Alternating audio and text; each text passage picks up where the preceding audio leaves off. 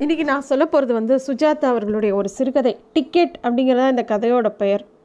ரொம்ப ஆச்சரியமான ஒரு கதை. இந்த கதையை படிச்சுட்டு இதை சொல்ல முடியுமா அப்படின்னு நான் கொஞ்சம் பிரமிச்சு தான் போயிட்டேன். அந்த மாதிரி ஒரு கதை. இருந்தாலும் சொல்ல முயற்சிக்கிறேன். இந்த கதை எப்படி ஆரம்பிக்கிறதுனா ஒரு வழியாக கல்யாணம் என்கிற வார்த்தை அவனுக்கு நிரந்தரமாக மறந்து போயிற்று. முதலில் அதை தற்செயலாகத்தான் கவனித்தான். போ பொழுதே போகாத போது மேஜையில் கலர் கலராக இறைத்திருந்த பத்திரிகைகளை புரட்டி கொண்டிருந்தான். ஏதோ தொடர்கதையை ஏதோ ஒரு அத்தியாயத்தை படிக்க துவங்கினான்.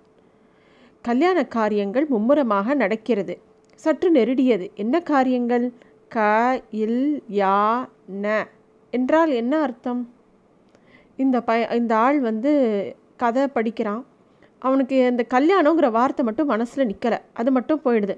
அவனும் அதை வந்து ஒவ்வொரு அது அந்த வார்த்தையை பார்க்கும்போது க இல் யா ந அப்படின்னு தெரியறது. ஆனால் அது மைண்டில் அதுக்கு என்ன அர்த்தம்னு நிற்க முடியல மனசில் நிற்கலை இனிமேல் இந்த கல்யாணத்தை யாராலையும் நிறுத்த முடியாது அப்படின்னு அந்த புஸ்தகத்தில் எழுதியிருக்கு.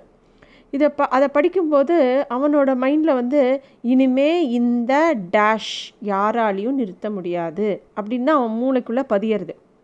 ஒரு முறை அவன் தலையை அப்படியே சிலுத்துக்கிறான். என்னடா இது? என்னமோ வித்தியாசமாக இருக்குது ஏதோ ஒன்று மனசில் நிற்க மாட்டேங்குதேங்கிறது அவனுக்கு தெரியறது திருப்பியும் வாசித்து பார்க்குறான் எவனோ முன்னே பின்னே தெரியாதவனை டேஷ் பண்ணிட்டு திண்டாடுறதுக்கு டேஷ் அப்படின்னு வருது. ஒரு வேளை மனசுக்கு பிடித்தமில்லாத இந்த டேஷ்லேருந்து கண்டுக்கிற நோக்கத்தில் அப்படின்னு அதில் ஏதோ வாசிச்சுட்டே இருக்கான். அவனுக்கு அப்போ தான் புரியுறது. என்ன நடக்குது நமக்கு? கல்யாணங்கிற வார்த்தை வரும்போதெல்லாம் அவனுக்குள்ளே ஏதோ ஸ்விட்சை அணைச்சிட்டா எப்படி இருக்கும்? அது மாதிரி ஏதோ ஒன்று டக்குன்னு நின்று போயிடுது.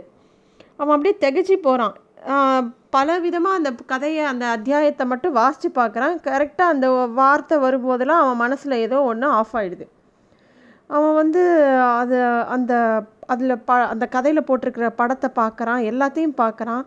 திருப்பியும் வாசிக்க பார்க்குறான் டேஷ் காரியங்கள் மும்மரமாக நடக்கிறது. அவன் உதடு படிக்கிறது ஆனால் மனசில் அந்த ஞாபகம் வரல. அந்த மூளைக்குள்ளே போ மூளை வந்து அந்த வார்த்தையை மட்டும் நிராகரிச்சுட்டே இருக்கு.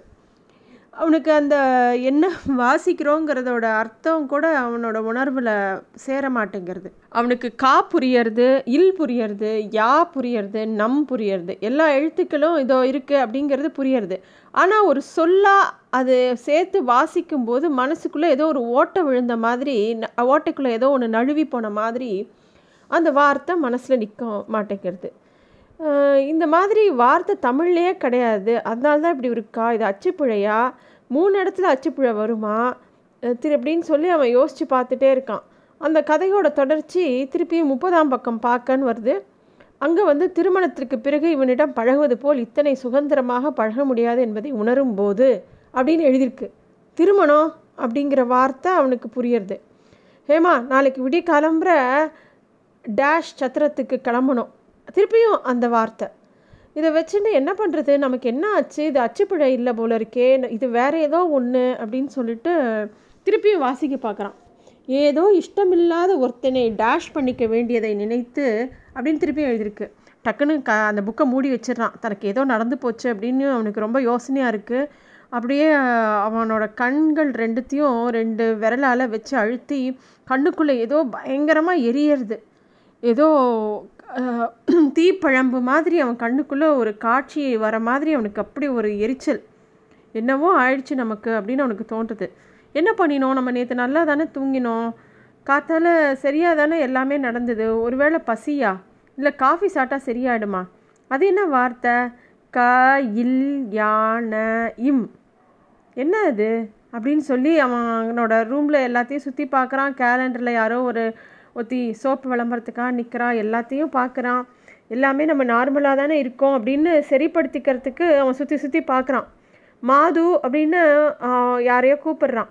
அப்புறம் தான் அவனுக்கு ஞாபகம் வருது அந்த மாது அவன் போஸ்ட் ஆஃபீஸ்க்கு அனுப்பிச்சிருக்கிறது ஞாபகம் வருது. சரி நம்மளே காஃபி போட்டு சாப்பிட்டுக்கலான்னு சொல்லிட்டு போகிறான் பக்கத்து ரூமுக்கு போய் ஒரு நெருப்புப்பட்டி தேடுறான் கிடைக்கல. அப்புறம் அலமார் அலமார்கிட்ட வரும்போது அவன் அம்மா அனுப்பிச்சிருந்த ஒரு லெட்டர் வந்து அங்கே பிரித்தபடி இருக்குது ஒரு இன்லேண்ட் லெட்டர் அதை எடுத்து படித்து பார்க்க பிரியமுள்ள துரை நான் போன லெட்டரில் எழுதியபடி உன் டேஷ் விஷயமாக.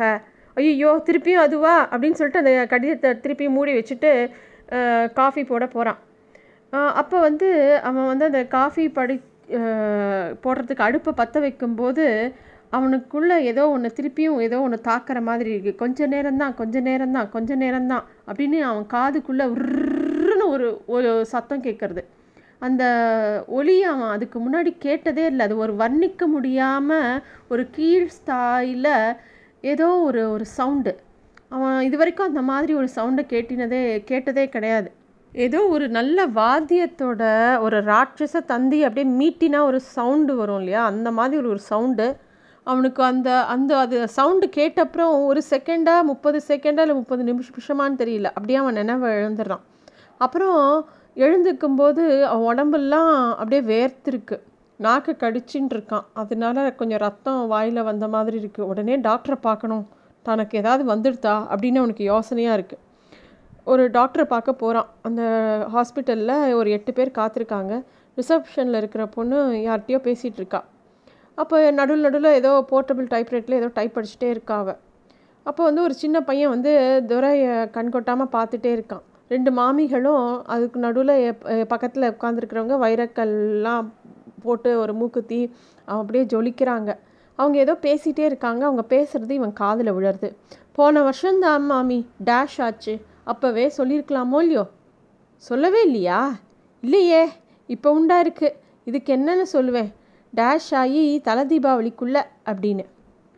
இவங்க என்ன பேசிக்கிறாங்க அப்படின்னு அவன் யோசிக்க ஆரம்பிக்கிறதுக்குள்ளே அவனுக்கு அழைப்பு வருது. இவன் போகிறான் உள்ளே போகிறான் டாக்டரோட அறையில் போய் உட்காந்துருக்கான் டாக்டர் ஏதோ கையலம்பின்னு இருக்காரு. நர்ஸு இவனை ரொம்ப விசித்திரமாக பார்க்குறா இவன் எதுக்கு வந்திருக்கான்? இவனுக்கு என்ன? இவன் பார்க்க நல்லா தானே இருக்கான் அப்படிங்கிற மாதிரி அவள் பார்க்குறா என்ன ஆச்சு மிஸ்டர் துரை அப்படின்னு கேட்குறாரு டாக்டர். அவன் அப்போ தான் சொல்ல ஆரம்பிக்கிறான் டாக்டர் இன்னைக்கு சாயந்தரம் தான் ஆரம்பிச்சது. ஒரு வினோதமான உணர்ச்சி. ரூமில் உட்காந்துட்டு இருக்கும்போது ஏதோ பொழுது போகாமல் படிச்சுட்டு இருந்தேனா? அப்படின்னு அவனுக்கு நடந்தது எல்லாத்தையும் சொல்கிறான் டாக்டர் முகத்தில் அப்படியே யோசிச்சுட்டே இருக்கார்.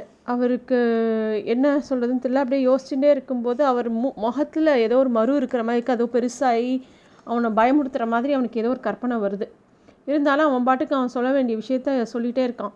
டாக்டர் வந்து கொஞ்ச நேரம் யோசிச்சுட்டு ஒரு ஆறா வந்ததுன்னு சொன்னீங்கல்ல அப்படின்னு கேட்குறாரு ஆமாம் ஆறா அப்படின்னு கேட்குறான் அதான் ஆ அது ஆன ஒரு சவுண்டு வந்ததுன்னு சொன்னீங்களே உங்களுக்கு ஒரு வித்தியாசமான சவுண்டு கேட்டதுன்னு சொன்னீங்களே அப்படின்னு டாக்டர் கேட்குறாரு ஆமாம் டாக்டர் அந்த மாதிரி இந்த ஒரு அந்த மாதிரி ஒரு சத்தத்தை இது வரைக்கும் நான் கேட்டதே இல்லை அப்படின்னு சொல்கிறான் சரி என்ன வார்த்தை மறந்து போச்சுன்னு சொன்னீங்க அப்படின்னோடனே புஸ்தகம் படிச்சுட்டே இருந்தேன்னா டாக்டர் அந்த ஒரு வார்த்தை மட்டும் கன்சிஸ்டண்ட்டாக ஒதுக்குது அதை பிடிக்கவே முடியல அப்படின்னோடனே என்ன வார்த்தைன்னொடனே தெரியலையே. அது வரும்போது மூளையில் ஒரு விதமான ஒரு பள்ளம் டோட்டல் பிளாக் வந்துடுது எனக்கு அப்படின்னு சொல்கிறான் சரி அப்படியே படுங்க அப்படின்னு சொல்லிட்டு அவனை செக் பண்ணுறாரு அவனோட பிபி அவனோட இதய துடிப்பு எல்லாத்தையும் செக் பண்ணுறாரு டாக்டர் அப்புறம் திருப்பியும் கண்ணில் எல்லாம் லைட் அடித்து பார்க்குறாரு எல்லாம் பார்க்குறாரு உங்கள் ஃபேமிலியில் யாருக்கா ஃபிட்ஸ் வருமான்னு கேட்குறாரு இல்லை எனக்கு தெரிஞ்ச வரைக்கும் இல்லை டாக்டர் அப்படின்னு உங்களுக்கு இது மாதிரி ஏற்கனவே ஏதாவது வந்திருக்கா? அப்படிங்கும்போது இதெல்லாம் முதல் தடவை டாக்டர் அப்படின்னு சொல்கிறான் உடம்புல ஏதாவது வலி இருக்கா அப்படின்னோடனே இருக்குது ரொம்ப உடம்பு அப்படியே முறுக்கி விட்ட மாதிரி வலிக்கிறது அப்படிங்கிறான். உங்களுக்கு என்ன வயசு? அப்படிங்கும்போது இருபத்தஞ்சு அப்படின்னு அப்படின்னு சொல்கிறான் கல்யாணம் ஆயிடுச்சான்னு கேட்குறார் என்ன கேட்டீங்க? அப்படின்னு கேட்குறான் கல்யாணம் ஆயிடுச்சா? அப்படின்னா புரியல. டாக்டர் டக்குன்னு டாக்டருக்கு புரிஞ்சிருது. ஓ அந்த வார்த்தை தானா? எதான் எந்த வார்த்தையா? உங்களுக்கு பிளாங்காக இருக்குதுன்னு சொன்னீங்களே அந்த கல்யாணங்கிற அந்த வார்த்தை தானே? அப்படின்னோடனே எழுதி காட்டுங்க அப்படிங்கிறான். அவர் எழுதி காட்டவுடனே இதான் சார் அப்படின்னு சொல்கிறான் கொஞ்சம் இருங்க இதை பாருங்க அப்படின்னு சொல்லிட்டு திருமணம்னு எழுதி எழுதி பா காமிக்கிறாரு. ஊஹும் அப்படிங்கிறான் அவன் துரை. இன்ட்ரெஸ்டிங் சட்டை போட்டுக்கோங்க அப்படின்னு சொல்லிட்டு what is wrong with me doctor அப்படின்னு கேட்குறான் இப்போ சொல்ல முடியாது.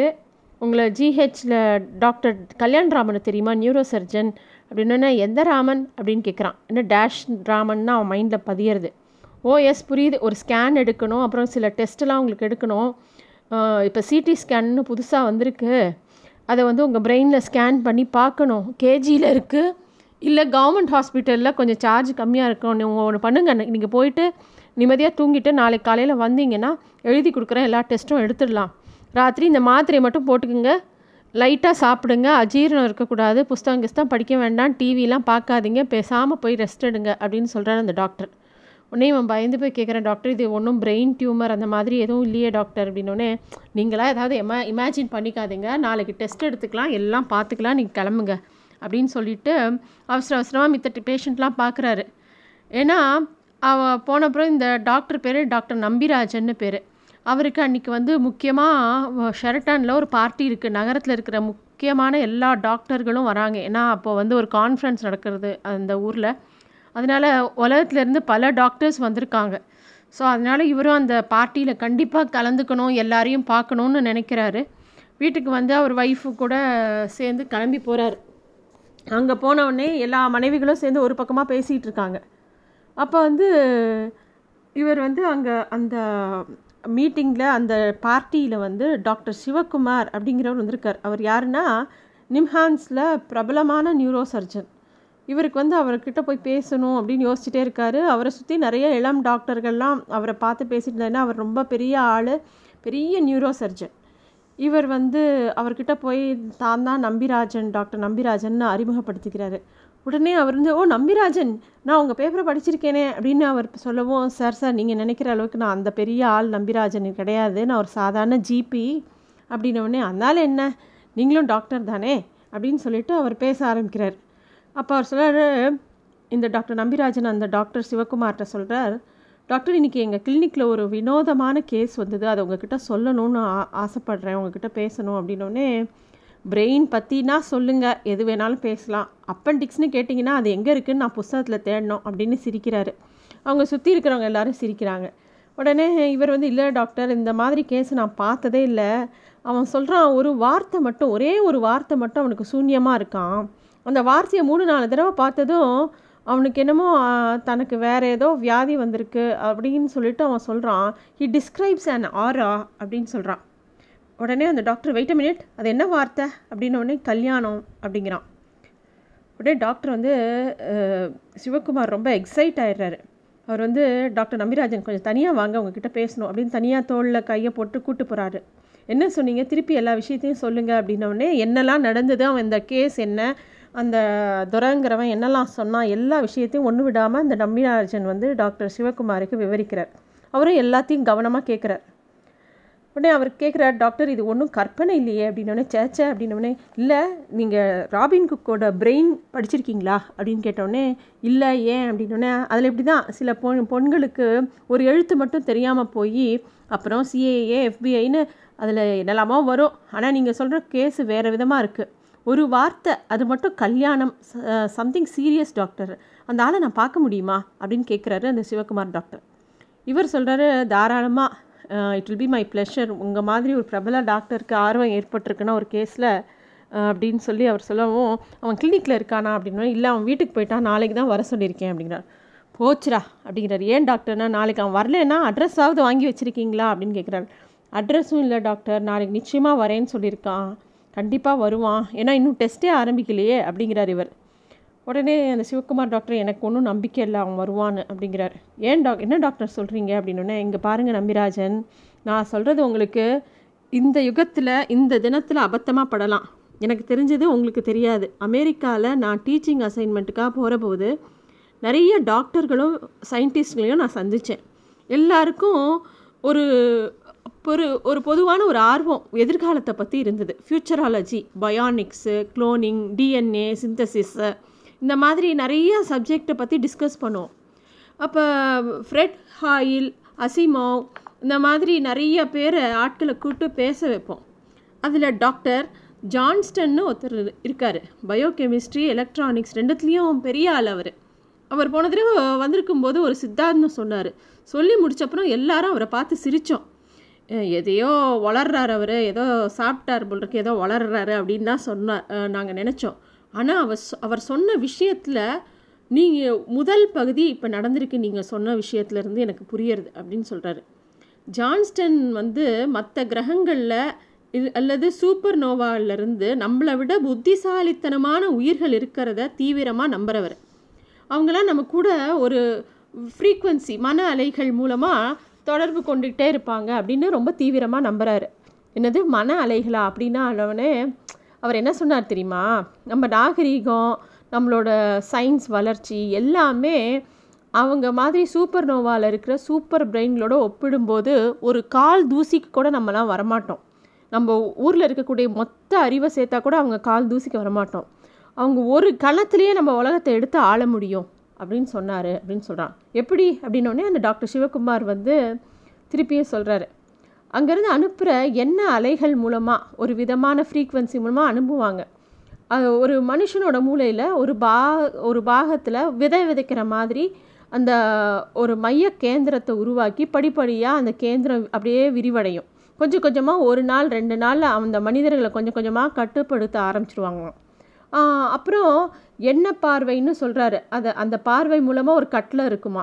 அந்த கொஞ்சம் கொஞ்சமாக அவன் மூளை விஸ்தாரம் அடைஞ்சு அந்த ஆள் ஒரு விதமான சூப்பர் பிரெயின் ஆகி முதல்ல அவன் தேசத்தை அதுக்கப்புறம் அண்ட தேசத்தை அப்புறம் இந்த கண்டத்தை அப்புறம் இந்த உலகத்தை எல்லாத்தையுமே அவனே அவனுக்கு கீழே கொண்டு வந்துடுவானாம் எல்லாரையும் ஆக்கிரமிச்சிருவானாம் அப்படின்னு சொல்கிறார் உடனே இவர் சொல்கிறாரு என்ன டாக்டர் ஏதோ சயின்ஸ் ஃபிக்ஷன் மாதிரி ஏதோ பயங்கர ரீலாக இருக்குது அப்படின்னோடனே அப்படி தான் நானும் நினச்சேன். டாக்டர் ஜான்ஸ்டன் சூப்பர் நோவா பற்றியும் ப்ராபபிலிட்டியை பற்றியும் பேசுகிறத நீங்கள் கேட்டிங்கன்னா இது நிச்சயம் சாத்தியம்தான் தோணும். அதை விட அப்படின்னு ஏதோ ஒரு விஷயம் சொல்ல ஆரம்பிக்கிறாரு. அப்புறம் கையில் இருக்கிற ட்ரிங்கை குடிச்சிட்டு சரி இது நான் ஏதோ அது அவர் சொல்கிறதெல்லாம் ஒரு மாதிரி ரீல்னு நானும் நம்பிட்டு தான் இருந்தேன். ரொம்ப ஓவராக போகிறான்னு நானும் நினச்சிட்டு இருந்தேன். ஆனால் இன்னி வரைக்கும் இன்றைக்கி என்ன சார்? அப்படின்னோடனே நீங்கள் சொன்னீங்களே சாயந்தரம் வந்து சந்தித்த பேஷண்ட்டை பற்றி அதுதான் எனக்கு கொஞ்சம் திகைப்பாக இருக்குது அப்படிங்கிற ஏன் டாக்டர் என்ன ஆச்சு அப்படின்னே டாக்டர் ஜான்ஸ்டன் சொன்னபடி முதல்ல அந்த விதையை அவங்க எப்படி விதைப்பாங்க தெரியுமா? ஒரு மனுஷனை தேர்ந்தெடுத்த அவனோட மன அலைகளை தனிப்பட்ட ரேடியேஷன் மூலமாக அவனுடைய மூளையில் ஒரு பாகத்தில் ஆக்கிரமிப்பாங்களாம். அந்த ஆக்கிரமிக்கிறது என்னன்னா அவர் எப்படி நடக்கும்னு சொன்னார் தெரியுமா? முதல்ல ஒரு வார்த்தை ஒரு சித்தாந்தம் மூளையிலேருந்து நீக்கப்படுமா உதாரணத்துக்கு அது என்ன வார்த்தை சொன்னீங்க? கல்யாணம். ம். அப்படின்னு சொல்கிறார் மை காட் அப்படிங்கிறாரு இந்த நம்பிராஜன். இவரால் தாங்கவே முடியல ஆனால் சிரிக்கிறாரு. இட்ஸ் இம்பாசிபிள் டாக்டர் அப்படிங்கிறார். லெட்ஸ் ஹோப் ஸோ அப்படிங்கிறார் அவரும். நீங்கள் என்ன சொல்கிறீங்க டாக்டர் அப்படின்னு. அந்த ஆள் ஒரு வேளை தேர்ந்தெடுக்கப்பட்ட ஆளாக இருக்கலாம். அவன் மூலமாக விண்வெளியில் உள்ள நம்மளை விட மகா புத்திசாலியான உயிரினங்கள் இவனை ஆக்கிரமித்து இவன் மூலமாக நம்ம உலகத்தையே எடுத்துக்கலாம். அதனால் அவன் நாளைக்கு உங்களை பார்க்க வரமாட்டான்னு நான் சொல்கிறேன் அப்படிங்கிறார். பின்ன எங்கே போவான்? அப்படின்னு கேட்குறார் எங்கே போவான்? டில்லிக்கு போவான். முதல்ல இந்திய அரசாங்கத்தை அப்படியே அவன் பக்கம் எடுத்துப்பான். அப்படின்னு எதையோ சொல்ல வந்தவரை டக்குன்னு நிறுத்திட்டு தலையை அப்படியே சிலிப்பிக்கிறார் டாக்டர் சிவகுமார். சே அப்படிலாம் நடக்காது. என்னமோ நான் இந்த ட்ரிங்க்கு சாப்பிட்றேன்னா இதனால் கண்டதே எனக்கு தோன்றுறது இந்த டாக்டர் ஜான்ஸ்டன் வேறு ரொம்ப அவுட் திங்கர் அவரை பற்றிலாம் நீங்கள் கவலைப்படாதீங்க நம்பிராஜன். நாளைக்கு அவங்க காலையில் உங்கள் ஆஸ்பத்திரிக்கு வந்தானா எனக்கு ஃபோன் பண்ணுங்கள் என்கிட்ட கூட்டிகிட்டு வாங்க. நான் அவனை பார்க்குறேன் அப்படின்னு சொல்லி வேகமாக குடிச்சிட்டு அந்த இடத்த விட்டு போயிடுறேன். துரை மணி பார்த்தான். நல்ல வேலை இன்னும் மூடி இருக்க மாட்டார்கள். மூடி இருந்தால்தான் என்ன? திறக்க வைத்து விடலாம் என்று தோன்றியது. துரை ஏர்லைன்ஸ் கட்ட கட்டடத்துக்கு நுழைந்து சுற்றுமுற்றும் பார்த்தான். நிதானமாக ஒரு கவுண்டரை நோக்கி நடந்தான். அங்கே டிக்கெட் பெண்ணுக்கு எதிரே நாற்காலியில் வீற்றிருந்தவர் இவனை பார்த்தவுடன் பயத்துடன் எழுந்து விலகி நின்றார். Can I help can I help you sir என்றார் பெரிய பெண் மரியாதையுடன். டெல்லிக்கு டெல்லிக்கு நாளைக்கு ஒரு டிக்கெட் வேண்டும் என்றான்.